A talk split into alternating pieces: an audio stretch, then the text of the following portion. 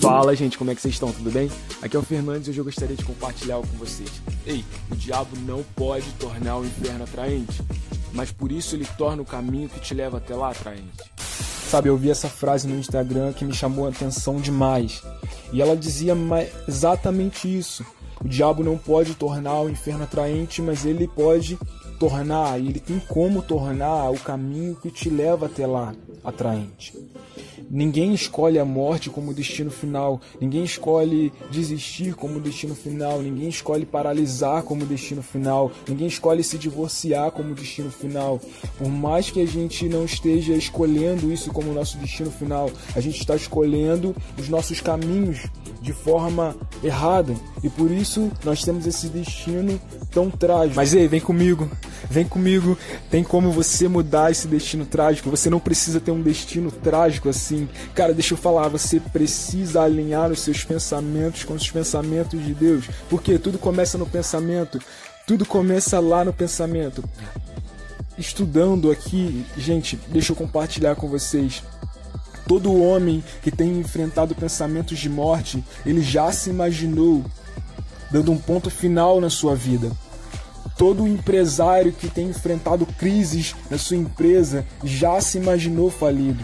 Quando você cria pensamentos ao seu respeito do que pode acontecer, você começa a tratar isso e cogitar ser uma possibilidade viável. Gente, uma pessoa que tira a própria vida, ela não pensou aquilo pela primeira vez, são pensamentos recorrentes. São pensamentos recorrentes até que chega a um certo ponto dela aceitar as sugestões da mente, que são os pensamentos, e começa a cogitar isso como sendo uma possibilidade viável na sua vida.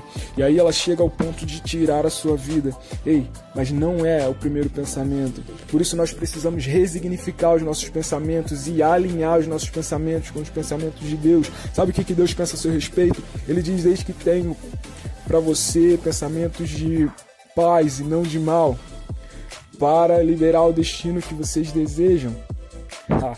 A partir do momento que você alinhar os seus pensamentos com os pensamentos de Deus, você não vai ter um destino tão ruim assim.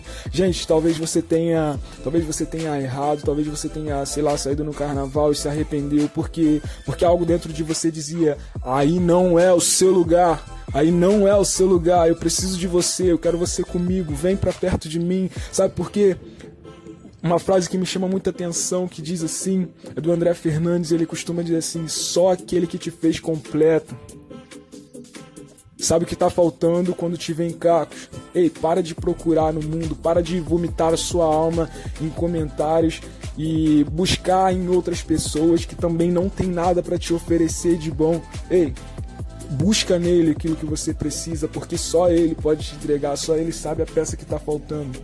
É como se fosse um cego guiando o outro e você tá é, vomitando a sua alma ali nas redes sociais, vomitando a sua alma ali com outras pessoas, compartilhando com pessoas que talvez não deveriam e, tal, e certamente não podem te ajudar, mas aquele que te criou por completo, sabe as peças que estão faltando quando te vem cá. Deixa eu compartilhar com você.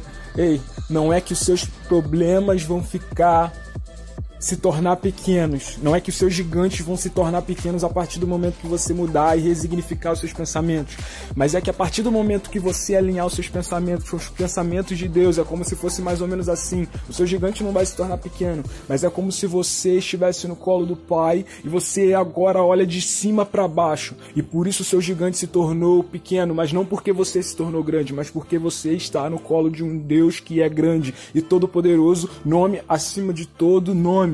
Ei, eu não sei se você pegou isso, mas ele é nome acima das suas condições atuais, ele é nome acima das, daquilo que diz ao seu respeito. Ei, eu não sei o que a lógica diz ao seu respeito, mas eu sei que Deus, ele é especialista em envergonhar a lógica.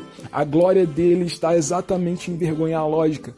Em todo o contexto bíblico, se você for parar para perceber e analisar, Jesus envergonha a lógica o tempo todo. Eu não sei o que a lógica diz a seu respeito, se você não vai chegar, que você não vai conseguir, que você não é capaz. Ei, independente de qualquer coisa, você precisa resignificar os pensamentos. Porque assim como o homem pensa, assim ele é. Ei, tudo começa no pensamento.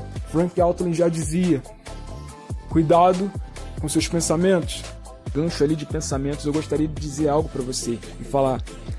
Você precisa conhecer o evangelho de substituição. Mas, cara, você tá me chamando para fazer parte de uma denominação evangélica ou algo do tipo? Não, não, cara, eu só quero mudar suas perspectivas. Eu quero fazer com que você comece a resignificar seus pensamentos e comece a ver a forma na qual Deus pensa a seu respeito. Porque é isso que conta.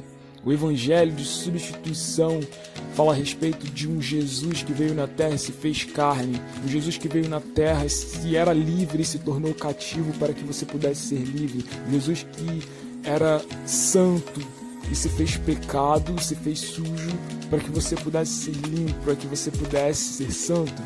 Esse Jesus que veio na terra para que você pudesse ser salvo. Deixa eu recitar João 3,16 para vocês. No meu ponto de vista, João 3,16 nada mais é do que porque Deus aceitou a ideia de ficar sem o seu único filho por um período, mas não aceitou ficar sem você por um tempo. Ei, ele foi no inferno ele foi no inferno, sabe, para poder dizer: nem a morte é capaz de me separar de você. Nem o inferno é capaz de me separar de você. Eu preciso que você mude a forma na qual você pensa, porque é assim que você mudar a forma na qual você pensa, e alinhar seus pensamentos com os pensamentos de Deus, você tem um futuro incrível. Você tem um futuro incrível. Ei, pare de ficar ansioso. Não andemos ansiosos com nada. A partir do momento que você começar a alinhar seus pensamentos com os pensamentos de Deus, você vai começar a pensar no que Deus pensa, você vai começar a amar o que Deus ama. E aí você vai enxergar um futuro incrível. Tchau, tchau. A chave de hoje é mude seus pensamentos, mude sua vida.